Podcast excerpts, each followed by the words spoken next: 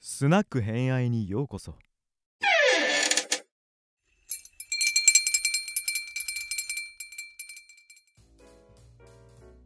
徳川家康シリーズうん26回中13回目やよったー折り返しいや折り返しで拍手してるえっとし。収収録で今5回目だから、はいこれそうです同じペースでいくたらさ10回収録するってことこれ、そうよ。 うん、ということです、はいね深夜深夜にかけてやっておりますはい。のお互いのスケジュール上ね。 そうそう、高之助のししゃあないけど、はいじゃあ、えっと、前回がはい武田家滅亡はいしちゃいました。はい しちゃいましたって感じはい。にしちゃいけないんだけど、はい。まあ、複雑な、う。うんーんやっぱなんかおい家が、家とね、うん。そのなんか武田家ってもともとそのある土地うん。がやっぱちょっとうんあんまり良くなかったとかのもあるよね。うんあるねいろんなうん要因うで、ん。多分勝頼自身のその才能というかうん持ってるものが活かせうん。ず、うん終わってしまったなって感じをしたんですけど、はい。今回はいよいよ、はいみんな大好き大好きなの本か能。寺の変大好きなのえでもなんか。か本能寺の変来たーみたいな感じじゃないいよいよかみたいなまあ、本能寺の変ってなんだっけな。1ヶ月に1個説が出てるとかって言われてるぐらい、すんげえ毎説が山ほどあるので、今でも有名です。だってさまだなんか好きな武将ランキング1位信長よそうよ。あまあなんかちょっとそうよ若干若干こう、うん、まあまあ前後あるけど。う 全ん部うん。するそうけそうどそでそのそのまあみんな大好き信長さんがやっぱり終わる、はいしかもドラマティックじゃう。なそういね。うん。うん、ドラマティックな終わり方するのって、うやっん。ぱみんな好きよね。まあ、義経しかりそうだよね。坂本龍馬しかりそうだよ ね。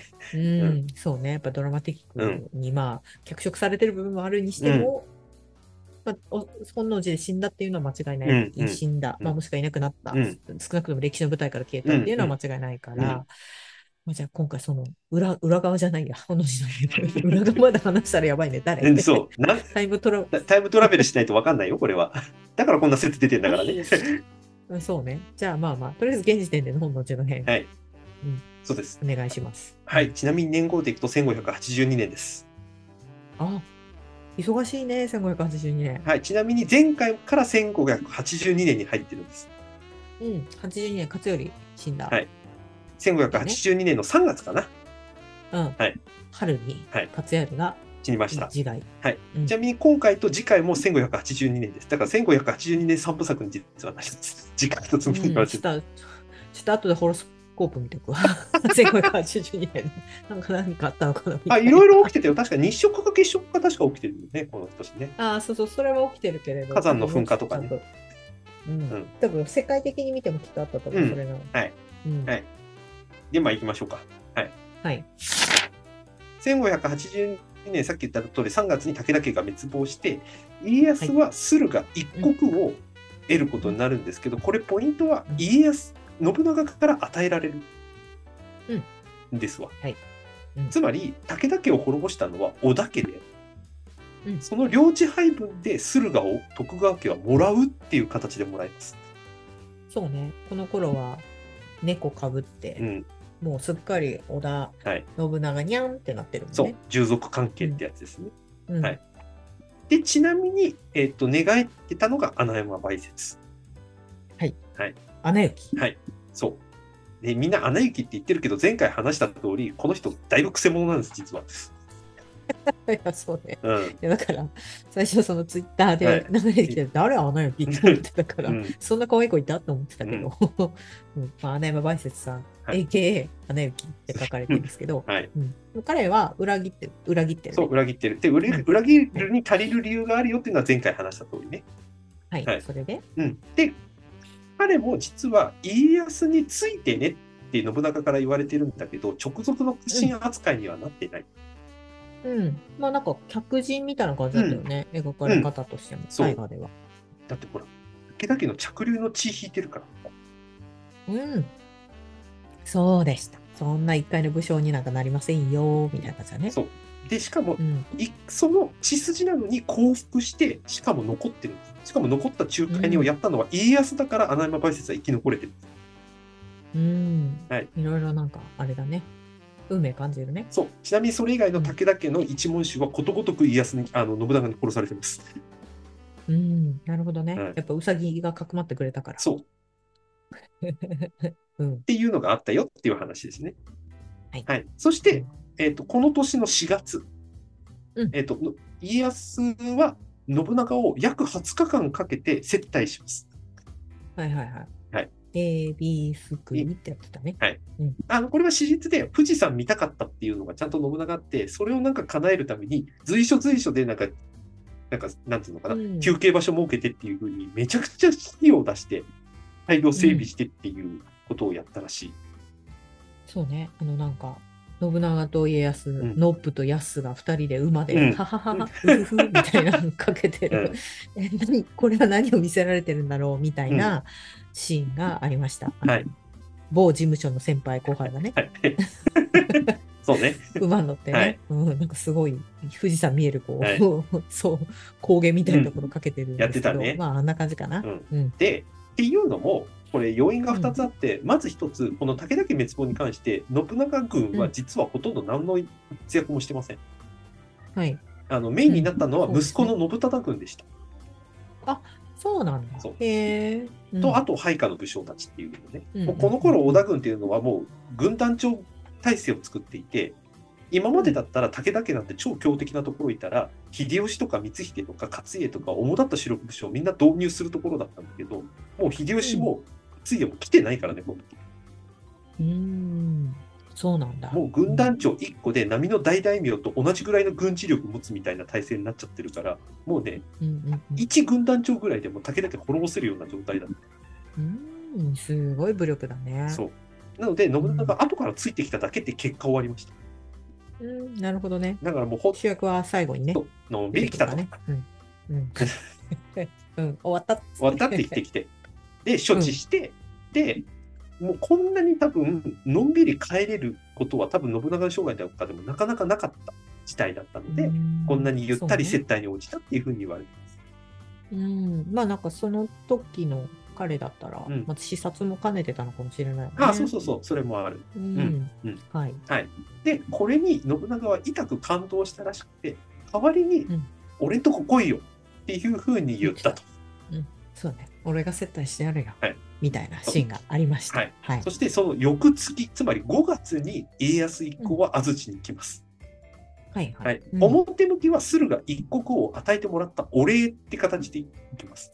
うん。うん。うん。うん。ここで信長から接待を受けて観光してきなよって言って堺に行くっていうことになるわけです。うーん、そうね。ううんん、で堺で本能寺の変の秘宝を聞きます。そういう流れでしたね。はい、うんそういう流れです。で今でもよく言われてるのは、今後の家康と信長の関係ってどうなってたんだろうっていうのは実は本能寺の変の原因の一つになってたって言われてるぐらい結構重要ポイントだったです。うーん、なんかそういう感じで描かれてましたよね。はい大河の時はね。まそうですね。あ、うん、信康事件うんを、しかり、そう。うんそう、だけだけ滅亡うんの時の振る舞いをしかり、うんうん。ふつふつと止まった何か、そう。溜まった何かうん。が、まあ、家康もうん駆り立てられてた、うんみたいな描かれ方でしたね。そうです大河はいそうでした。なので、うん家康は、えー、とこの大河でもそうだし、その前のあの女城主直虎の時も、実は、うんあの異例家康黒幕説であの本能寺の変が起きた異例の大河でしたけど、あの時も。ああ、なんかそれは誰かがうんあの書いてた気がする、うん私はそれちょっと拝見してないんですけれど、うん、もうガチで家康黒幕説をやってた、もう非常に珍しい大河だったんですが、まあうん、今回は家康黒幕になるかもみたいそなう感じそうねそう。うんで、ならなかったよねって結果っていう。うんうんはい、うん実際信長も家康はもう用済みだからどっかで殺してやろうって思惑があったっていう指摘もあったりするんで、結構この2人はあの、うん緊密な関係だったとは言い切れないっていう話もあったりはするうん実際のところね。うんうんっていうところがあるんだけれども、うんまあ、結果として家康がどうこうしたっていうよりも最近ではけ光秀の単独説っていうのが本能寺の変では割と有力。ろ、うん、なんか本能寺の変の時になんで、うんなんで光秀がっていうのうんに対して、うんやれたからでしょっていううん一言が、うんドラマのセリフだったけど、うんあそれすごい納得感と思った。んなんか、あのあの状況だともいろんなうんことが重なって、うんたまたま光秀がうんこう背中をポンって押されう てん、行ってしまったのかなって、まあ、ちょっと秀吉はねうん離れていたけど、うんただ、まあ、この本能寺の変のいまだに謎なところの一つは信長直下軍いたはずなのに、なぜか安土から呼び寄せてないんですよねこの時にね。ああそうねなんか100人ぐらいだったっていそううねそうで直下軍って何人ぐらいい るの何万人とかいるよ。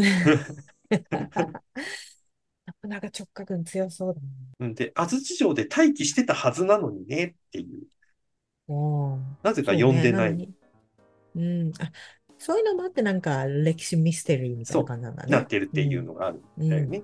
うんで、うん光秀に関して言うと、最近指摘されてるのは、えっ、と、将来への不安説っていうのが結構最近有力視がされてそれはキリンの時に描かれてた。る。うん、うん、キリンの時はもっと使命感の話だったね。自分がプロデュースした信長が全然違う方向に行ったから、プロデュースした責任を取らなきゃいけないみたいな感じでした。キリンが来る時はね。あー確かにね、あのキリンが来るの、信長ちょっとメンヘラっぽい。そうそうそうそう。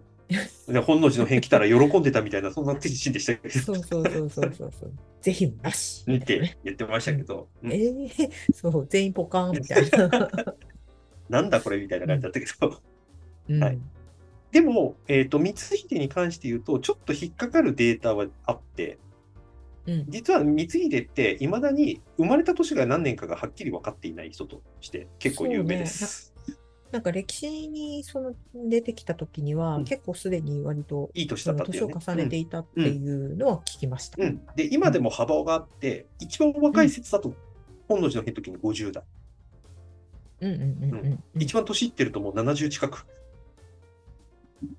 えそんなにそう まあ私なんてそのまあね見た目で人の年齢とかもわかんないしね出生がわかんないのだったらそうなるかもしれないよね。だから本人が記録残してないから何とも言えないっていうあ。ーまあ確かに。ううんんでもう一つ厄介なのが彼着難生まれるのがすごく遅かったのああなんかそれも、うんうん聞いたことある。はい、ちなみにこの着男も何年に生まれたのかよく分かってないんですが、大体13歳から14歳ぐらいだったんじゃないかって言われうんうんうんうんて、つまり天下統一っていうことを誰も知らないんですよ、この段階で。どういう世界になるのか、社会構造になるのかっていうことを。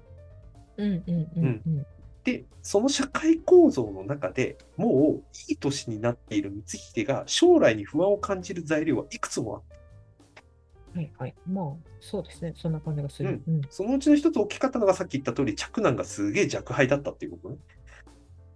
弱敗とはだ。から13とか14歳だった、この段階で。ああなるほどね。うんうん若すぎるからそうってことね。うんで、この、これを理由に信長から光秀軍団没収される可能性も結構あったりしたわけです。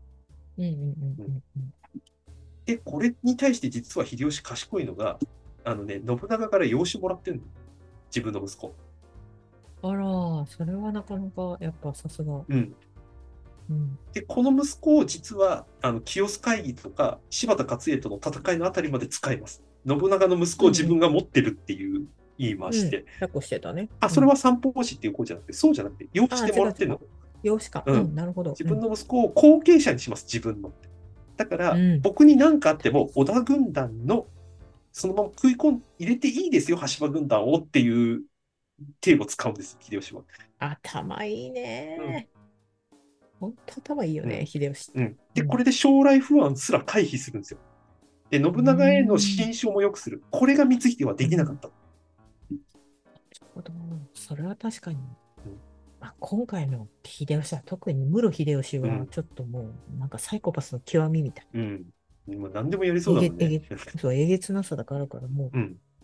プラスになるんだったら何でもやりますよみたいな姿勢そうそうそうそう。が、まあ、これは確かに天下にのし,、うん、とのし上がっただろうなっていう雰囲気が出て非常にいいんですけど、うんまあ、明智さんはそこまでやらなかった、できなかった、しなかったうん、みただいかなら感じか、な。そう、だから、えっと前、うん高虎会の時に話しましたけど、織田軍団でのし上がるためには機動性がすごく大事だった。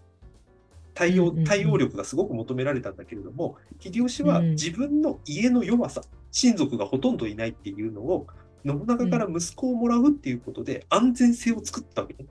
信長に目つけられなければうん存続できるから。そうね、うん一番大きいもんね、家族になるとそうそうファミリー。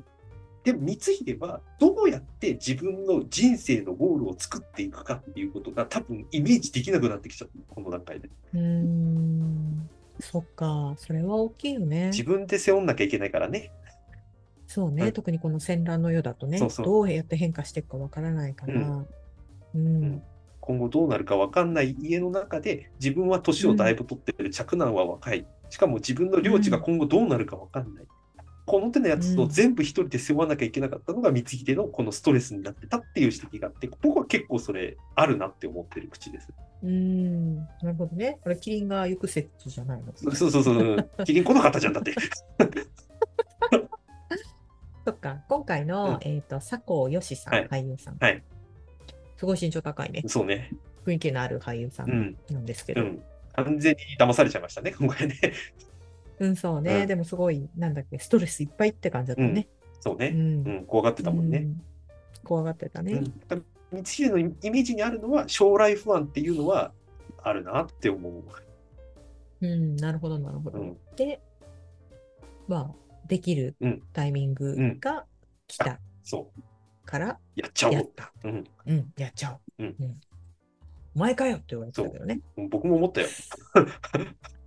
お前かよって思っ た。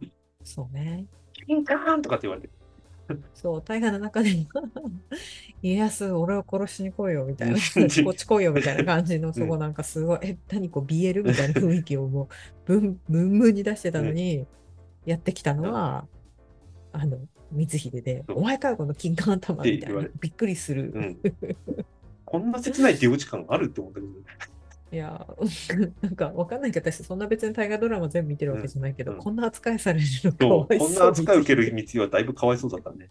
あの誤解のないように言っておきます けど、光秀はすごく家臣思い、両思いで有名な方で、あの家臣死んだ後に両あの遺族にちゃんとお金とかを渡したりだとか、うん領民のことをかわいそうに思ってみたいなエピソードが結構残ってる名君としても有名なのそで、うん、だって、あの、光秀の出身のうん地のうん人たちはすごく好きだっていううのんね。うんうんそんなかけら地元に残をってそうる歴史を見るとね。そうそう、そのかけらが少しもない感じでしたけど、 大河では金冠頭かわいそうに、そうね。はいうん嫌な人でいしたまだね。に、ね、本当に嫌な感じに描かれて、はいラストも結構ひどい。はいでしたね。光秀じゃないっす、つってたけど。本当だよって感じでしたけど、はい。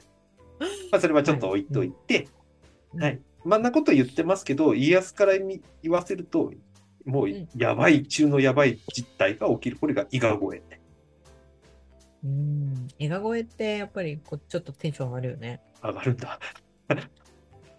え、なんかだって、うーんと、映画声って三河の一向一揆うんもう大変だったけど、やっぱなんかうん一番命が取られそうになったのってやっぱ伊賀越えなんじゃないかなっていう。うん。あの、三大危機のうちの最後の3つ目ね。うんうんあの真田丸の時はちょっと面白く面白く描かれてたけど。ね。ううんん。で、この伊賀越えなんですが、うんあの、実はどのルートを通ったのか、いまだによく分かっていません。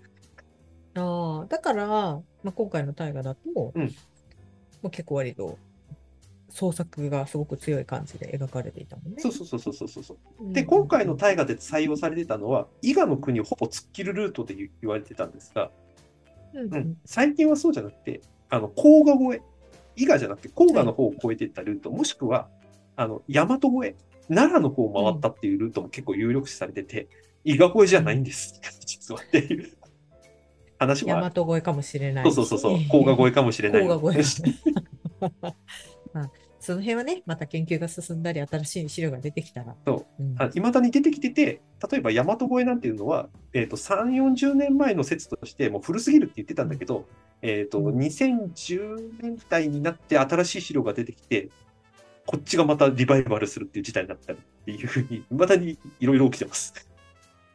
まあね、だって、本当に数少ないうん部下を引き入れて、うん、あの山をうん懸賞金かけられてる状態で越えていくっていうのは、うん、そうやっぱこう、うんなんだっけ、ゲームでやると大変そうじゃない もしあったら、そこのシーうンんで。まあ、山越えたかどうかもわかんないんだけどね、そもそもね。うんやっぱこうなんかそこから思いっきり逃げる逃げ切るってすごい大事じゃん。うん。うん。うん。うん。あうのん。そう逃げね。切る、逃げ切るってやっぱり楽しい、楽しい。聞いてるこっちから。まあ、やってる側からするとね。そうそうそうそう。うんえついゲームで考えちゃったしんがりを務めるとかさ、ううんわ、大変かよみたいなね。うん。あの、ちなみに、あの、身も蓋もない話をすると、あの、ここで服部半蔵率いる服部党がすっげえ活躍したっていうエピソードをいろんな作品で書かれることが多いんですけど、 うん。あの、服部党その後そんなに優遇されてないんで、この説は最近否定されてます。 あのだってもう、あれじゃん半蔵門駅ある。違う違う違う、それは別の意味合い。うん、服部党っていうこと。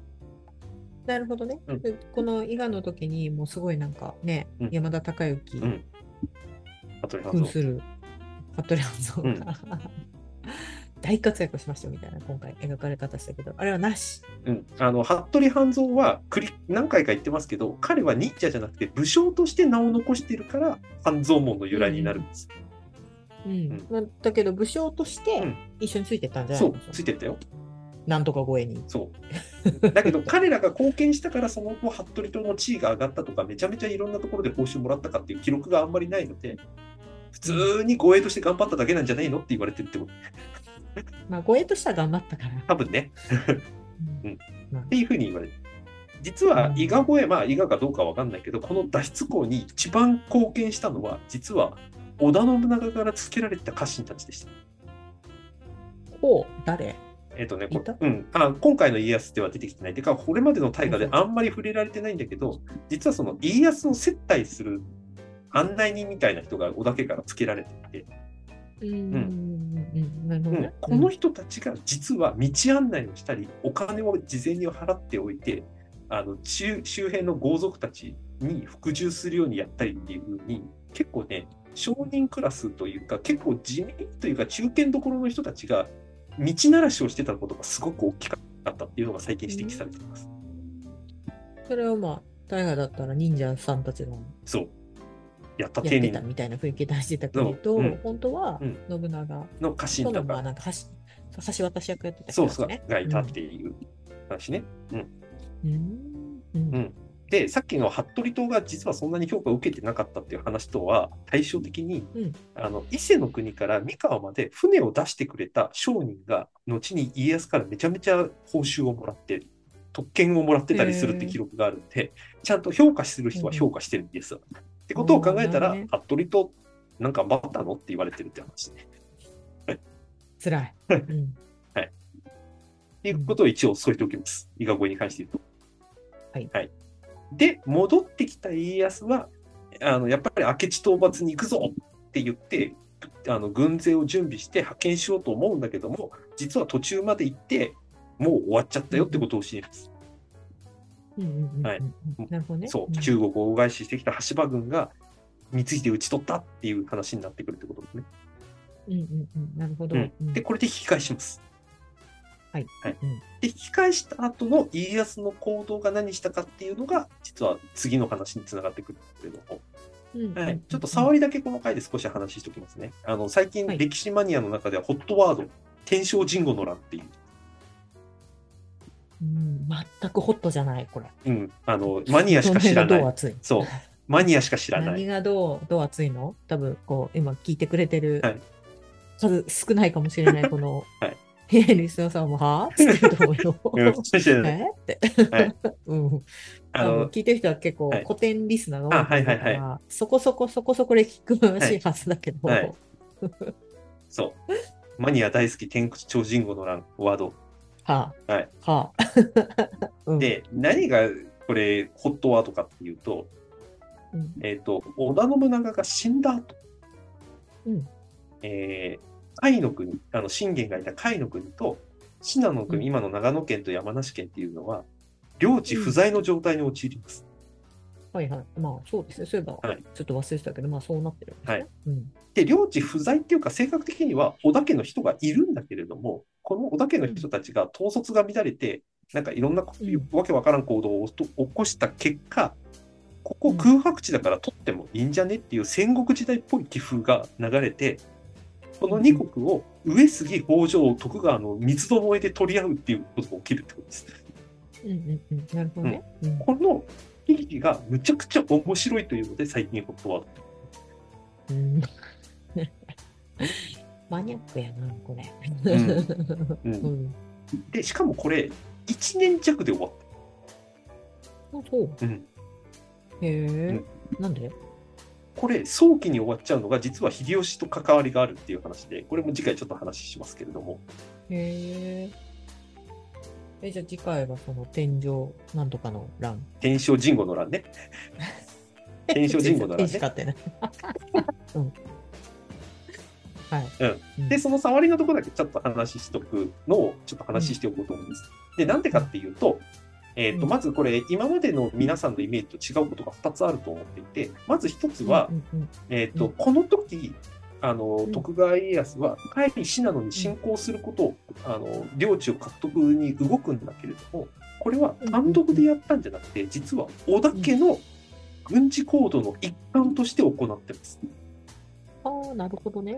うんそうまあ理屈考えたらそうだよねもともと織田家の領地だったのをみんな誰もいなくなったところに空き地状態になったところに他の大名が攻めてきたのを織田家のうんうん軍団の一つであった徳川家が、そうおめえら勝手に飛んじゃねえよ、ここは織田家の領地だぞっていう名目で戦いに行ってるっていう、そういう名目を家康は使うわけです。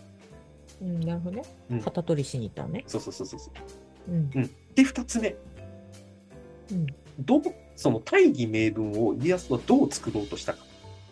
うんうんこの大義名分に関わっていくのが実は穴山大大説です。ほら、穴行き。はいあれ、これって伊賀越えでお亡くなりにそう、亡くなったんですが、実は子供がいました、うん息子が。はい。ちっちゃい息子がいた。うんこの息子、武田家の名跡継がせられる子なんですよ。名跡つまり武田の名字を継げる子なんです。そっかそっか、そうだね。そうだね。そうん血つながってるそうね。だってんた、穴山梅雪の奥様が信玄の娘だから、ほぼ直径だもんそうね。直系中の直系の息子なの。だから、うん。この息子を武田家の名跡を継がせて、武田家復興させるための後押ししますよっていう大義名分を家康を使って甲斐に進行していくんです。はいはいはい。なるほど。うんいくつその時、もう10歳とかそん息な、子っち。うんああ、まだ10歳か。みたいな話ね。うんうん。うんうん、で実は家康はマジでこの子に武田家の名跡を継がせるつもりだったらしいはいはいはい。うん。だけどこの子を幼くして亡くなってしまいますあら、そう。はい昔ありますからね、はいそういうことね。うでんこのそうだから武田家復活プロジェクトは実はここで一回破綻するんですなるほどね。ううんん。うんなんだけど家康もう一回このプロジェクトをやりますこの先うんうん。彼の5人目の子供信義っていう子に武田家の名跡を継が継げて武田信義っていう名前で武田家もう一回プロジェクトをもう一回やりますうんうんうんうん。だけどこの武田信義も若くして亡くなってしまう昔はね、本当にね。で実はこれで武田の名字の最高プロジェクトは2回とも失敗に終わっちゃうんでもういない。いないなんだけれども実はこのプロジェクトを思わぬ形で2人の名君を生むことになりますうんうんうん。この穴山梅雪の奥さんはいともう一人武田信玄の娘が生きてたんですなるほど、はい女の子ね。この2人が時の将軍2代秀忠の隠し子を預かることになりますあら、さあねいやで前話しましたよねこのお話あら、はいそうなんだ。そう水戸。違う違うコシナはい、そうだ。星野さんだ。そう。この2人が実は、あの、秀忠の隠し子を預かることを引き受けるんです。なるほどね。で、ここで、将軍家に関わるのね。そう。で、ここで、あの、森役というか、育てるのに指名したのが星名さんっていう、これも武田家休暇神だからね。うーん、うんそっか。ここに繋がってくんですつながるねうん、さらにもうちょっと間接的な話をしてしまうと、この武田信義が当時持ってた領地が水戸。うんうんうんうんうん。はいで、この水戸に最終的に入ったのが、水戸光圀でしたね。